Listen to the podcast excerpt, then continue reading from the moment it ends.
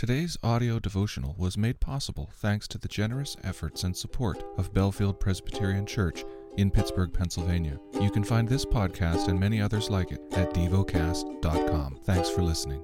The lesson is from the book of Psalms.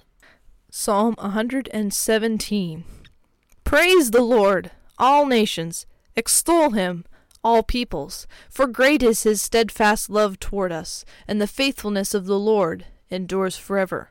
Praise the Lord! Meditate and dwell on what you're paying attention to in God's Word. How has it connected with your heart or mind?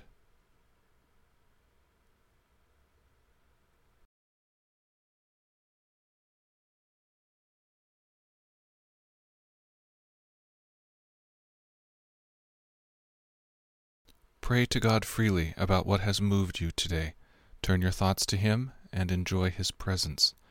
We offer the following as prayer topic suggestions for the joy of salvation to be experienced anew, for fellowship with the risen Christ.